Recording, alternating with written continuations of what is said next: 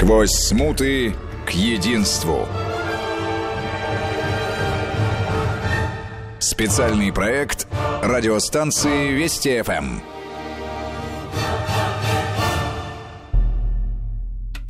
Ну что же, в эфире специальный проект радиостанции Вести ФМ.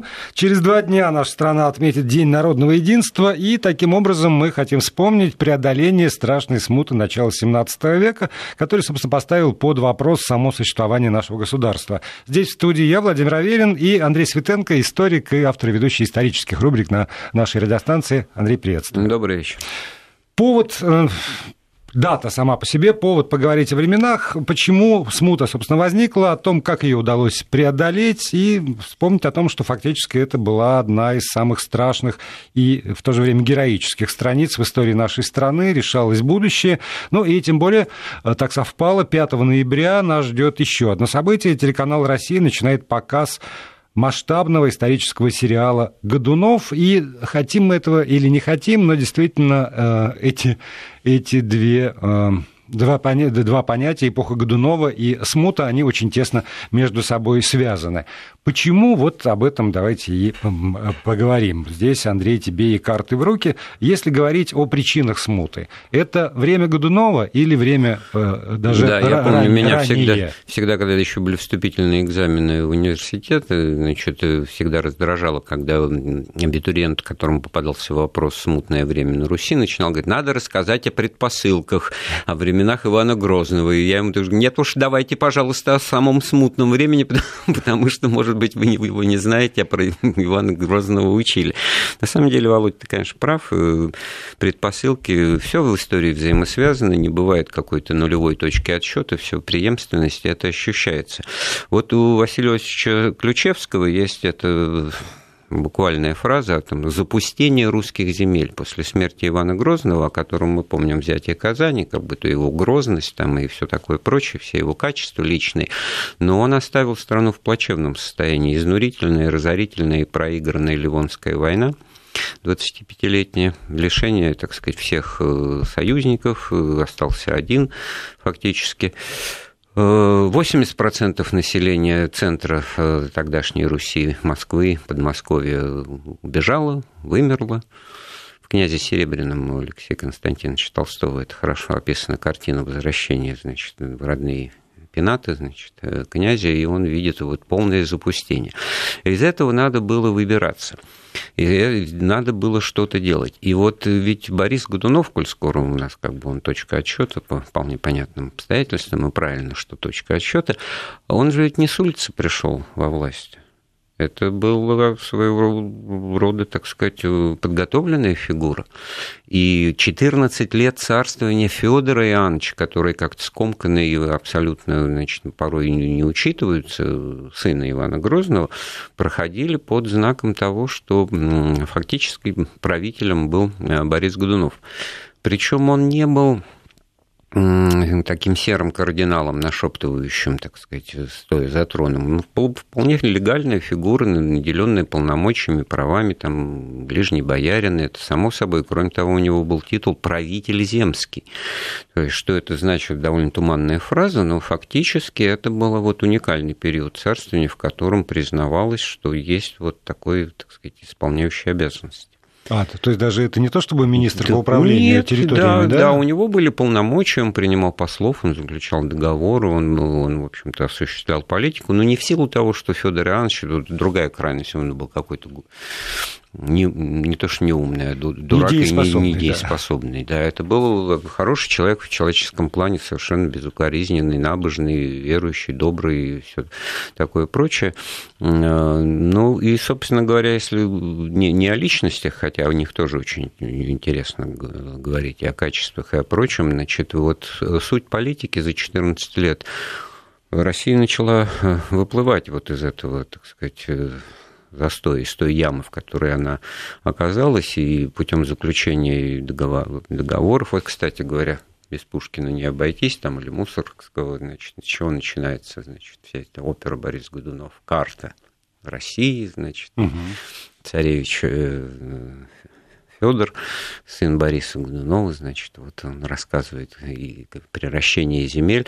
Да, при Борисе Годунове, когда он еще не был царем, произошло, так сказать, и победа в войне, так малой Ливонской, скажем, и пределы Отечества, так сказать, вернулся из Смоленска. И, кстати, потом Смоленск и Кремль тоже заслуга Бориса Годунова стал форпостом. Это уникальное, так сказать, фортификационное сооружение, и города в Поволжье создавались. И вот кто бы помнил о том, что тщаниями и усилиями с политической э, стороны этого дела, так сказать, автокефалия была предоставлена Русской Православной Церкви. Патриаршество, патриаршество да, при, патриарх при, Киев, да, 1589 год, это это все, значит, получается ну, вот царствование Федора все, Иоанновича, все, равно но ты, в проброс, ты... если, ру, если а, ругать и критиковать при, Бориса...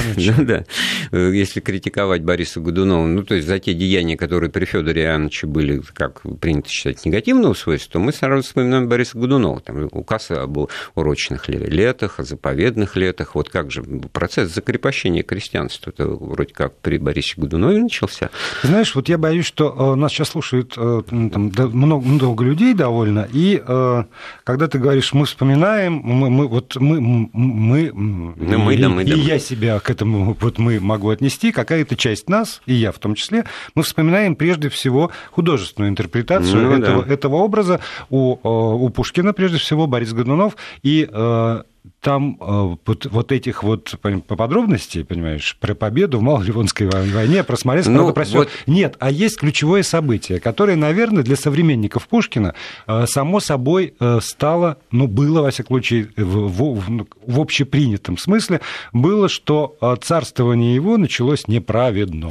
Есть ну кровь вот, вот, давай, хорошо, ты сформулировал, значит, вот эту энергию Александра Сергеевича Пушкина, который действительно сделал из Бориса Годунова чуть ли не учебно показательный замечательного злодея в истории, ну, и действовал здесь Сделал. наравне с Думаю, Вильямом что... нашим Шекспиром в стиле Ричарда Третьего. Ну нет, ну все это оправдано с точки зрения... Да, он тоже опирался. Но хорошо, ведь что получается? Вчерашний раб, татарин, зять малюты и мальчики кровавые в глазах. Все, да. крест, нет адвокатов, не может быть у Бориса Годунова. Ну давай с этого мальчики кровавые в глазах. Зачем, спрашивается, в 1591 году, когда еще Федор Иванович и умирать не собирается, и дети могут рождаться, зачем его Шурину, значит, устраивать убийство этого царевича Дмитрия, единокровного брата Федора, который не имел прав на обладание престолом в силу того, что он был незаконно рожденный, сын Ивана Грозного от седьмого или по другим версиям шестого брака, невенчанного, да, то есть в этом смысле его удел, это в полном смысле этого слова, это Углич, вот там вот ему и пребывать, и спасибо на этом, что называется. Highly likely сейчас, как говорят. Вот. Так все это в свое время состоялось, прошли годы и вернулась совершенно в других обстоятельствах, в другом историческом социальном контексте, когда вдруг вспомнили. Но давайте сначала э, все-таки про это скажем, про события 1591 года. Как бы повел человек, э, обладающий реальной властью, значит, вот в, в, такой ситуации? ну, наверное, бы попытался себе какой-то алиби соорудить через то, чтобы дело рассматривалось соответствующим под его контролем. Он назначает председателем следственной комиссии своего злейшего оппонента и недруга Шуйского у которого-то как раз руки чешутся доказать, что все это было убийство именно. Может, это отдельная тема истории. Это трагическая история мальчика, больного эпилепсией, с тяжелой э, психической с наследственными заболеваниями. И в другом разговоре никто не удивится, что в момент приступа эпилепсии может человек, он не контролирует свои действия, может э, и порезаться, и все что угодно, и себе ущерб нанести, и окружающим. Есть масса документов, которые описывают вот эти вот приступы, когда его держали, значит, э, слуги, он обгладывал им до костей э, руки, ладони, которыми они его держали, пытались смирить вот от этих вот, от этого буйства. А тут э, эксцессы, происшествие, трагедия произошла во дворе во, во время игры в ножички, когда рядом не было, значит, взрослых, ну, буквально там в пяти шагах там мамки Мамки-няньки сидели где-то поодаль. Ну, в общем-то, при желании можно сказать, да, ну что вы, да, конечно. Ну, хорошо, представьте каких-то, значит, фигурантов, кто-то куда-то через забор прыгнул, где какие-то следы, ничего. Ничего этого Шуйский при огромном своем желании не нашел никаких зацепок к тому, чтобы это все считать злым умыслом и, и именно убийством, да, вот кончина, смерть. Даже, даже не, такое. не убийством, с, да. Самое интересное, ну, что это убийством. один из немногих документов в полном объеме сохранившийся, изученный историками вдоль и поперек, с попыткой определить, есть ли там вкрапление в тексте, изменения, дописки, переписки, ничего этого не было. Вот следственная комиссия Шуйского, значит, вынуждена была признать, что это факт вот э, такого самоубийства по неосторожности во время приступ. Да, все, ну, ну смотри, все, все забыли. Все, забыли. Дальше Но, патриаршество, нам... дальше строительство, возрождение, там, урочные года. Вот, кстати, об урочных годах и летах считается, что это пролог крепостного права.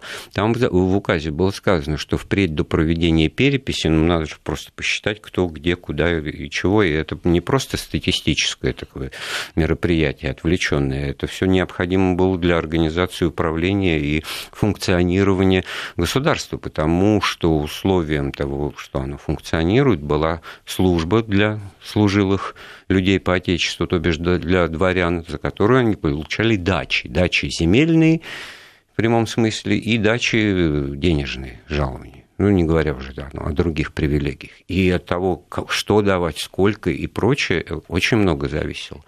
Поэтому, значит, просто забегая вперед, в середине XVII века Значит, Алексею Михайловичу, царю, было очень просто сказать, что, так сказать, теперь продлевается вот эта отмена вот этого временного запрета не, не последовала, а возвращение к Юрьеву дню не произойдет. Все, вот тебе бабушка и Юрьев день.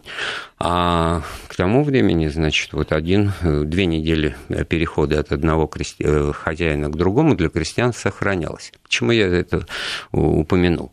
Да, вот давай, вот, потому что главным противоречием внутренним тогда было это противоречие в стане феодалов между у нас как бы феодал, там, значит, помещик – это одно слово. Нет, было вотчинное владение землей, то есть от, отцу, от отца к сыну передаваемое по наследству, которое государь, так сказать, не, не имел права не, не отобрать, ничего за это потребовать.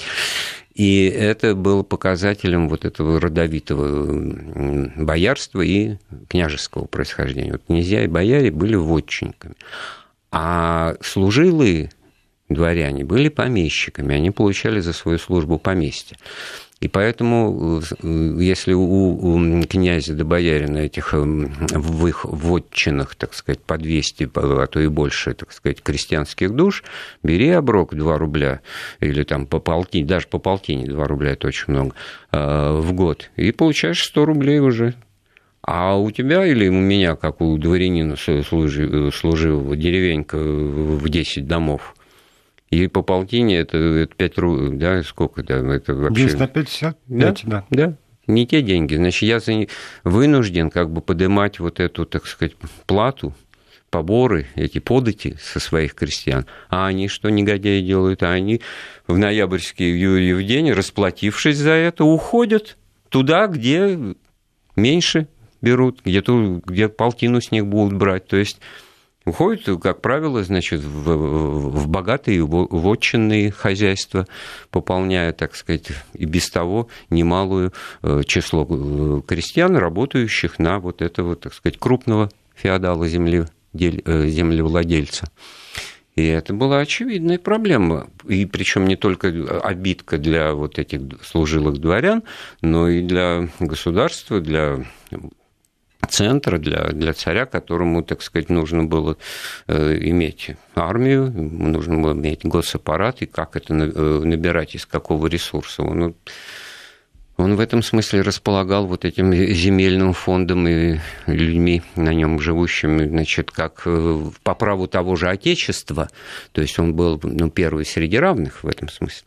И Иван-то Грозный как раз своей опричной политикой, разделением государства на земство и опричнину пытался вот из этих э, из этой дилеммы эту решить. И не решил ее, потому что он до конца не, не упразднил вотчинное землевладение – и не мог этого сделать, потому что ему же и тыкали тем, что ты один, так сказать, из э, князей таких же по праву Отечества имеешь. Ну, больше, чем каждый из князей и бояр в, в отдельности, но вместе где-то, так сказать, столько же, сколько и все они. И это вот наследие, ну, вот эта проблема должна была быть решена. И проблема, которая окунула страну в смуту, заключается в том, что не обнаружилось в тот момент достаточной вот э, ответственности представителей различных сословий. Все тянули одеяло на себя, каждый по-своему. И в этом смысле с дворянами-то и боярами понятно, да, уже как сказать, их ну, исходные, так сказать, экономические интересы выходят в клинч. Дворяне требуют, так сказать, себе таких же привилегий, наверное, как, как бояре. Да? А бояре в дополнение к... Они требуют как? У них есть представительный орган. Как они требуют? Вот что это такое требует? Ну, как это что? Это нужно, нужно, э, чтобы созрела ситуация, которую мы успеем, не успеем, уже даже не знаю, обрисуем, при которой эти подспудные интересы экономические будут озвучены и, и, так сказать, выльются в то, во что это вылилось уже в годы смуты, просто, так сказать, в активные боевые действия на стороне, я не знаю, вот там, если угодно говорить, восставших, особенно вот во времена правления Василия Шуйского, когда те, кто с ними боролись, э, отряды, так сказать, возглавлялись, значит, детьми боярскими, там, Прокопием Липуновым, там, Стрелецким воеводом, Истом и Пашковым, то есть это были, так сказать, феодалы против феодалов.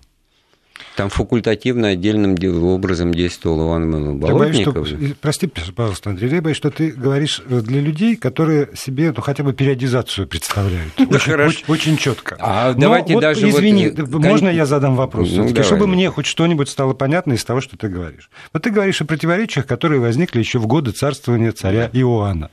Это значит, как минимум, какой-нибудь 1560 70 год. Дальше было после его смерти в 84-м 15 лет царствования царя Федора. Потом было еще 7 лет царствования царя Бориса. Угу. И только в 1605 году наступает, собственно, эта смута. Ну, Почему ну, тогда на протяжении смутой... полувека, будем говорить, эти все противоречия Я себе нормально совершенно существовали, а потом через полвека привели к смуте? Так нет, они не разрешались, они, они продолжали существовать до поры до времени, они под спудом находились более-менее, так сказать, и потом просто вылились на поверхность. царь Борис был... Я вот, например, считаю, что смутное время, но это, это воля ваша, это моя частная точка зрения как историка, может быть, она началась э, со смерти Федора Иоанновича и с избрания новой династии, которая уже немножко повредила, так сказать, шаткость э, позиции новой власти, новой династии обозначила. И это другой парадокс. Почему вот выборы э, Михаила Романова на Земском соборе 1613 года, ну, как мы считаем, конец этой всей смуты, так сказать, ну, приветствуется, и в историческом сознании это выдается как легитимное, а избрание Бориса Годунова земским забором тоже, так сказать, то есть некая демократическая процедура, которая действительно им осознанно была предпринята, и он значит, ее проделал для того, чтобы усилить э, в глазах народа и общества свою легитимность. Она как раз работала против него, потому что, ну, какой-то там выборный царь все равно по полу самозванец, типа. Вот ведь э, это момент оценки, это момент, так сказать, того, что мы э, действительно судим по последствиям.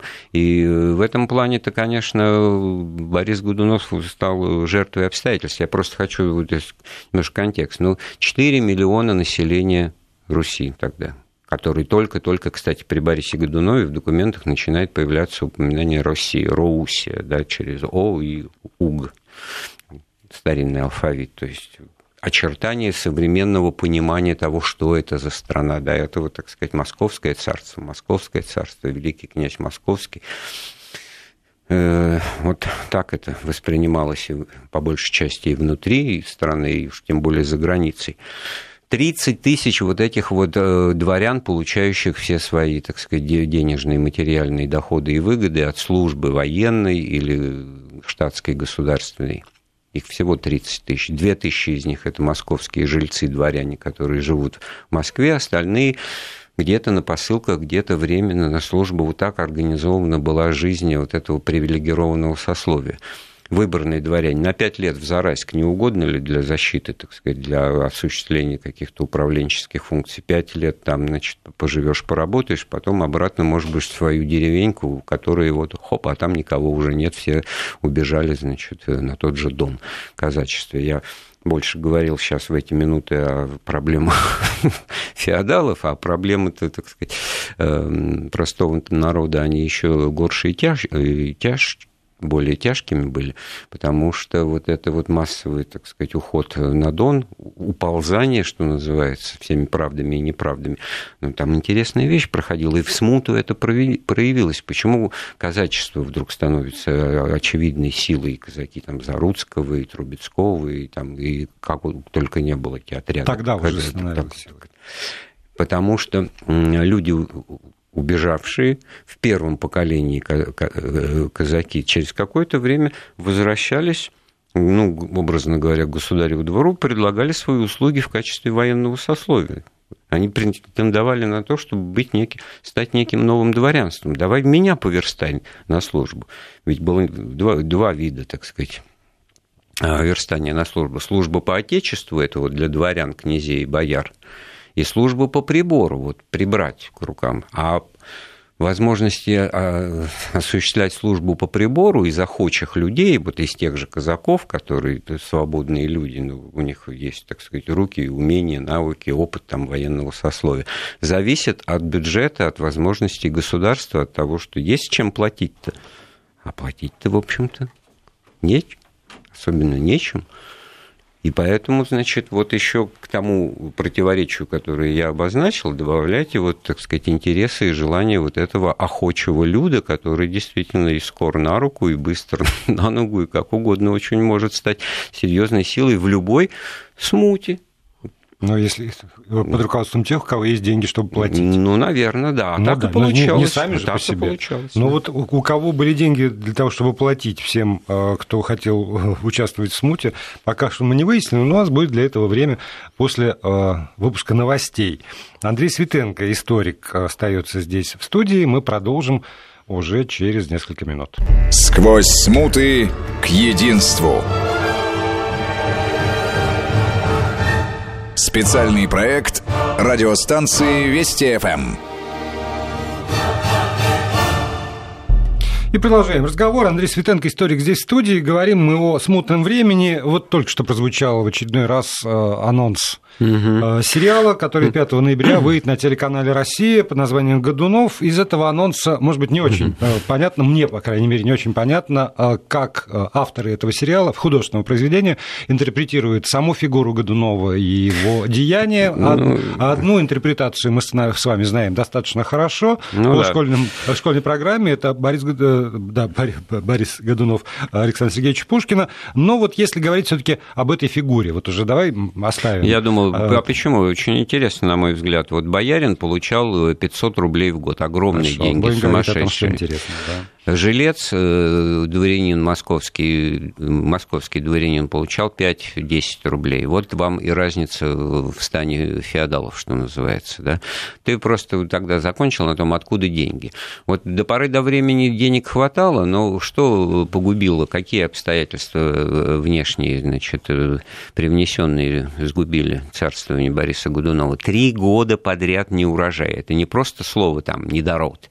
В июне месяце снег снег, все, весь урожай гибнет на корню в центральной полосе. 1600, первый, второй, там, третий уже истощились ресурсы, уже вот эти вот и бояре, и князья начинают со своих дворов отпускать в свояси холопов, их нечем кормить. Вот, кстати говоря, еще одно сословие очень любопытное, интересное, Гришка Отрепьев э, оттуда, так сказать, из этого сословия. В отличие от крестьян, работающих и живших на земле, значит, холопы это были челядь, обслуга, обслуга телохранители, это была, значит, и боевые, боевые холопы, особенно разряд вынужденных вынуждены были люди массово начинать записываться в кабальное холопство для того, чтобы хоть как-то прожить. И с этим тоже все, так сказать, обстояло не слава богу. Попытка героическая Бориса Годунова открыть хлебные магазины и на Москву, они, он их действительно открыл, только надо было приходить за хлебом, бесплатно раздавали. Это все записки иностранцев, многочисленные свидетельства вот того, что беспрецедентная, так сказать, социальная помощь, поддержка, оказываемая, так сказать, Борисом Годуновым, все это силы и эффекта не возымело. У народа появилась одна простая мысль. Это кара, Божья кара небесная, неправедного царя выбрали, а вот и вспомнили тут же о невинно убиенном в 1591 году, через 10 лет, 12-13, значит, Дмитрии царевичи. И, в общем-то, свято место пуст не бывает, значит, э, начал, проявился в ближних пределах какой-то, значит, э, Дмитрий чудесно спас человека. Но мы Это... с тобой знаем, что не бывает так, что вдруг а взяли, взяли все и вспомнили. А всегда есть источник информации. Сегодняшняя историческая наука знает, кто вспомнил, кто запустил эту историю, кто был, э, опять же, той силой, которая да, способствовала распространению да. Внешний всех этих фактор, конечно, сопредельно а, известное а внутри, государство. Внутри все были внутри, едины. Нет, почему? Внутри это, так сказать, охотно, сочувственно воспринимали, и хотите верить верьте, хотите нет, я просто через один пример. Вот э, патриарх Иов, да, вот мы говорили об учреждении патриаршества, он с первых же, в первой же неделе, когда такие слухи и подметные письма начали распространяться на Москве и в других, так сказать, э, городах, он с церковного амвона объявил, что мы знаем, кто этот человек, кто всклепал на себя вот это августейшее имя, так сказать. Это беглый монах чудового монастыря Гришка Отрепьев, который вот, значит, вошел в сговор с э, польскими, так сказать, э, ну, это я уже осовремениваю, там, магнатами и олигархами, и через, э, так сказать, поддержку извне пытаются, значит, расшатать основы российской государственности, что, в общем-то, в интересах отдельно взятых, так сказать, представителей польской шляхты, может быть, и было, даже не осмысляя, так сказать, последствия этой смуты, так сказать какой эффект это на пасту произвело? А откуда известно? Телевидения нет, газет нет. Откуда известно, что вот тот человек... А как вы, ваше свидетельство-то, узнали, что это Гришка Отрепьев положим вам, так сказать, виденный вами там в чудовом монастыре Кремлевском несколько лет тому назад. То есть сработало совершенно в обратную сторону.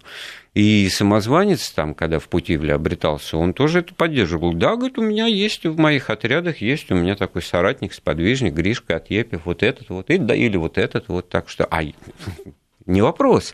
Другое дело, что я чудесно спасшийся царевич Дмитрий. То есть источник смуты извне?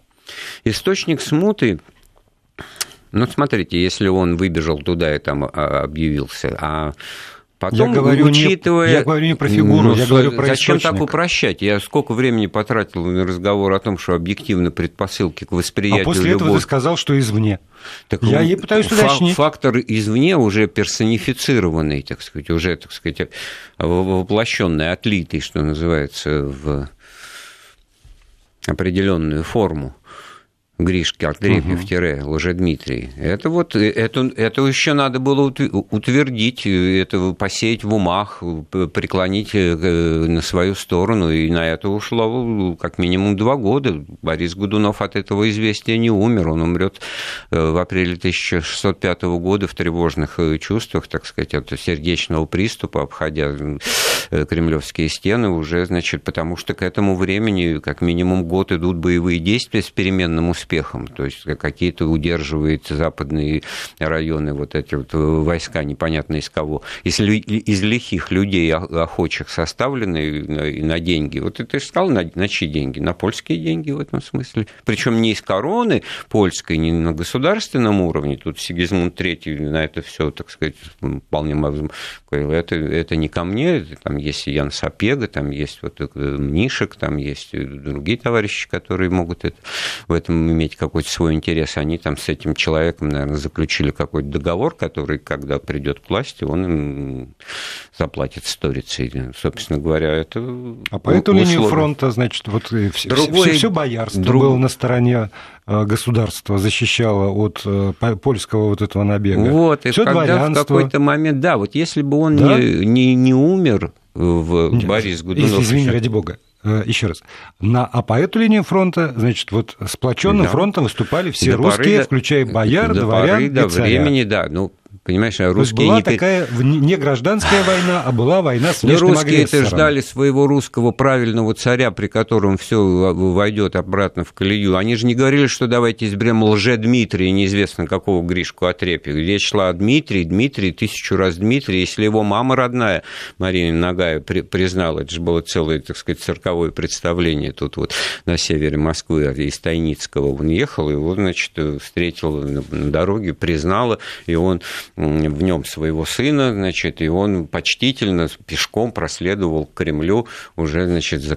за повозкой, в которой ехала его, его матушка. И э, сколько сил и средств было потрачено на установление того, что это действительно подлинный. Хотя в глубине души, конечно, сомнения всегда при этом присутствовали. Самое трагическое в том, что вот этот вот э, деятель, кто бы он ни был, потому что Гришка Отрепьев это тоже одна из просто из распространенных версий, вот, оказался очень действительно деятельным и достойным политиком. Он снискал любовь и уважение московского посадского населения, он интересовался, значит, жизнью бытом организации экономической деятельности охотнорядцев, каждое утро ходил по, по, по рядам, по лавкам, значит, и изучал, писал Конституцию.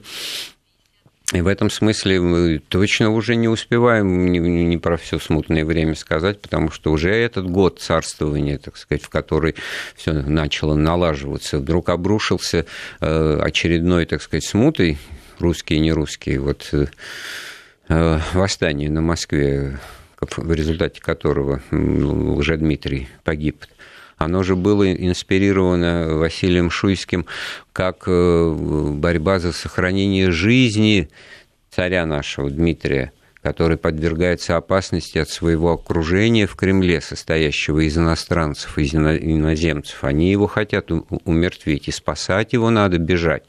Знаете, как хитро это? Насколько было, так в этом смысле все запутано, что основная масса москвичей бежала это Кремль штурмовать для того, чтобы освободить Дмитрия. И только некоторые приближенные, так сказать, зная замысел, бежали туда для того, чтобы его убить. Его охранял всего там 25 арбалетчиков и других значит, иноземных этих наемников э, остановили на Никольской улице тоже, не пустили туда. Ну, сам факт того, что в этой неразберихе уцелела Марина Мнишек, достойная, кстати говоря, отдельного разговора тоже, не будучи идентифицированная и оставлена в живых тем же Василием Шуйским и отправлена к своему отцу, так сказать, то, что свидетельствует о том, что был замысел какого-то, так сказать, обмена как бы с теми же поляками, и, в общем-то, важный актив она из себя представляла и ресурс.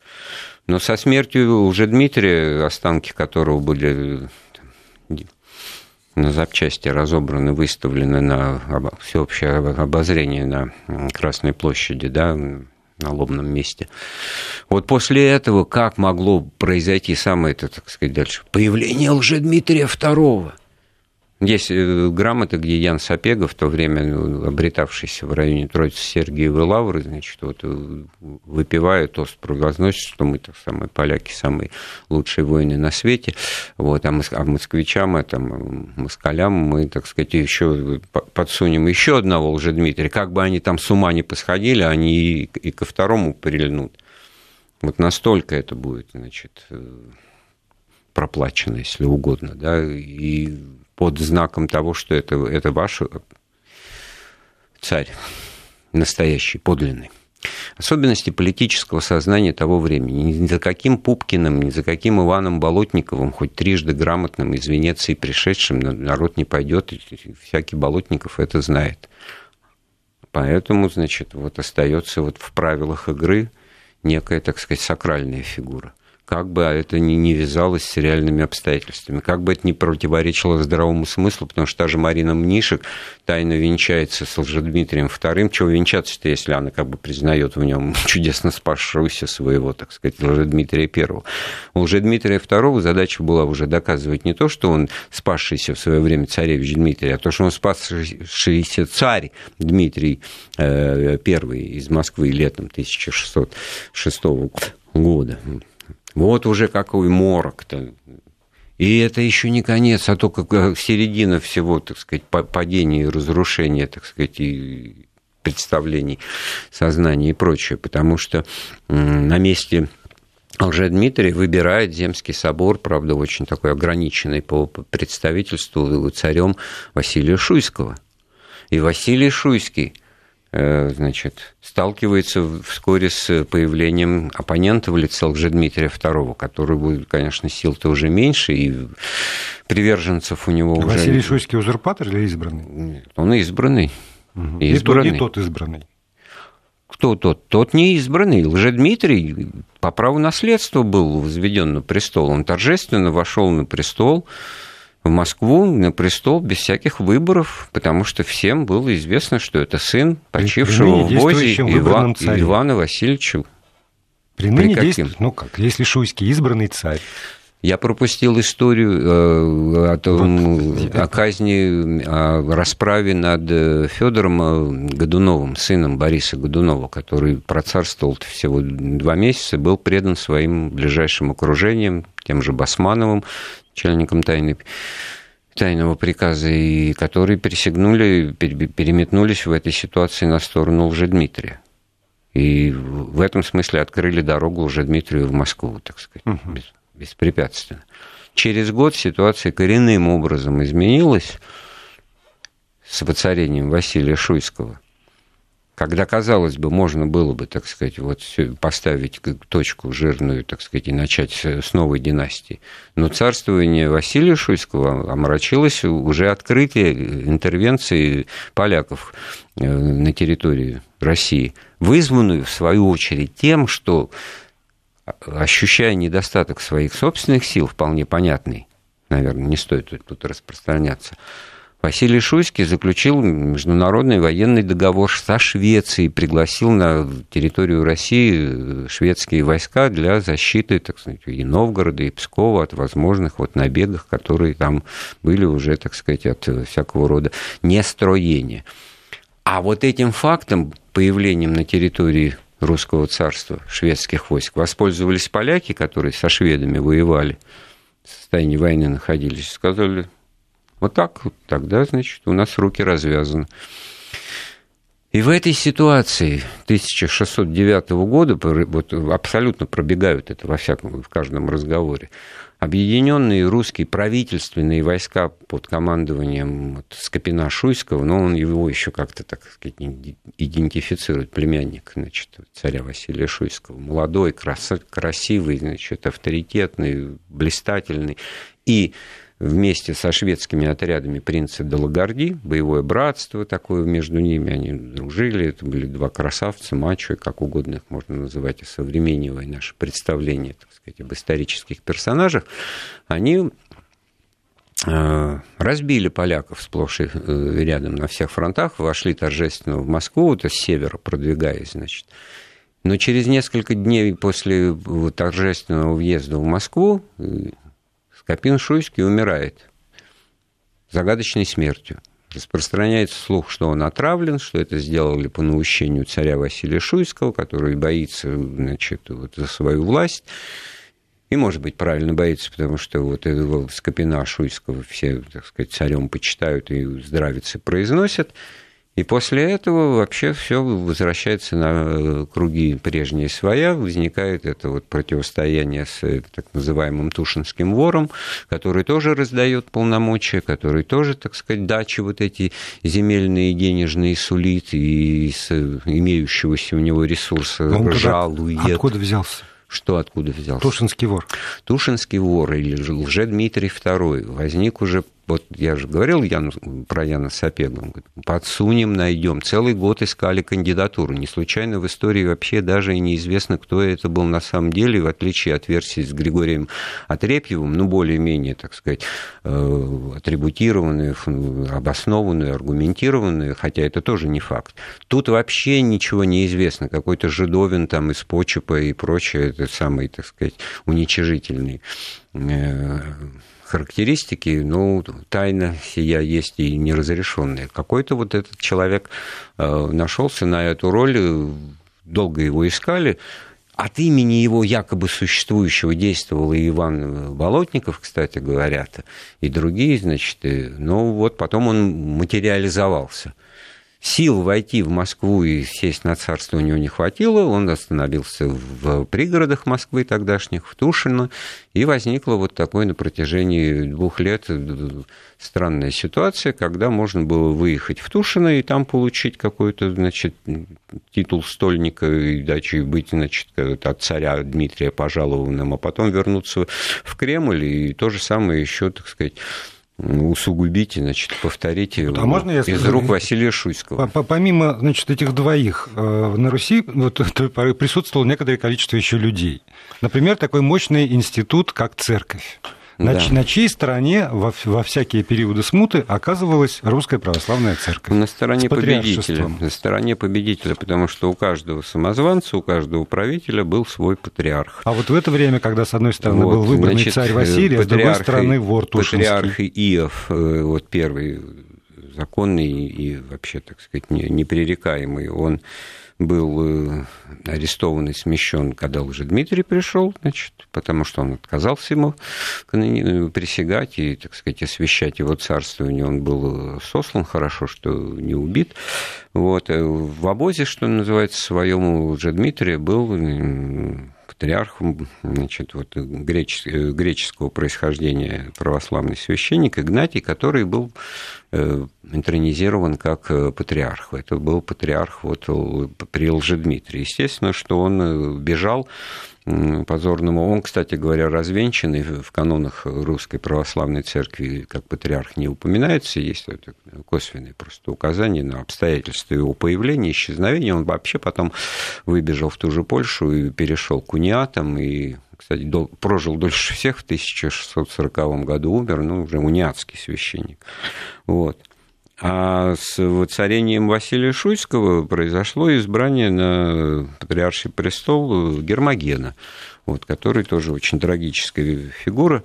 В 1610 году он, значит, идя на поводу уже у семи боярщин осветит призвание на русский престол королевича Владислава, сына Сигизмунда III, вот, и станет своего рода заложником поляков. Ну, Владислав в Москве так и не появится, появится гарнизон, появится там Гетман Хаткевич, появятся поляки вот в Кремле, собственно говоря, с изгнанием которых в начале ноября 1612 года и связан День народного единства, который мы оправданно, заслуженно празднуем.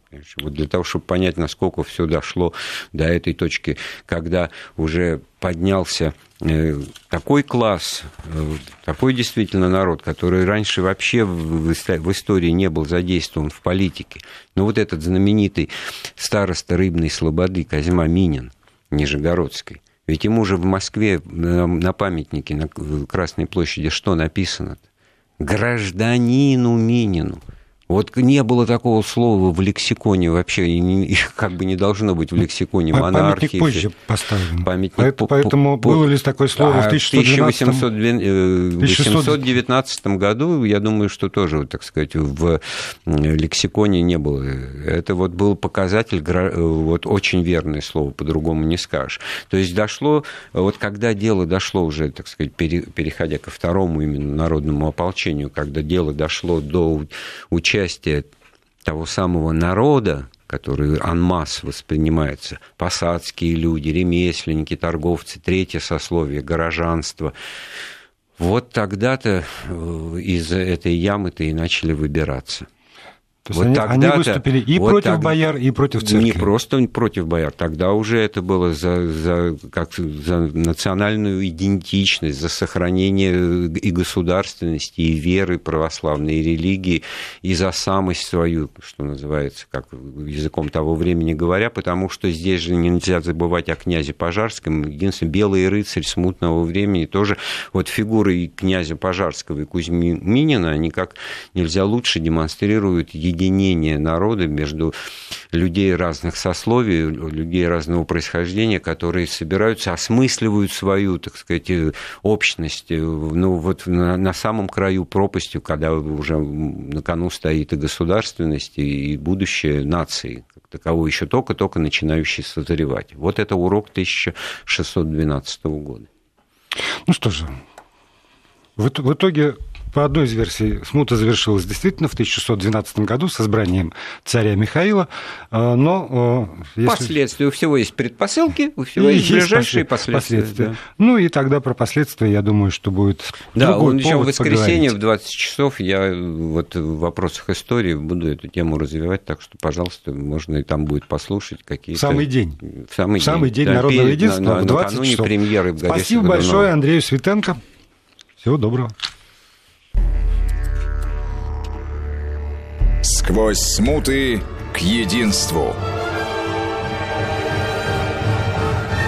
Специальный проект радиостанции Вести ФМ.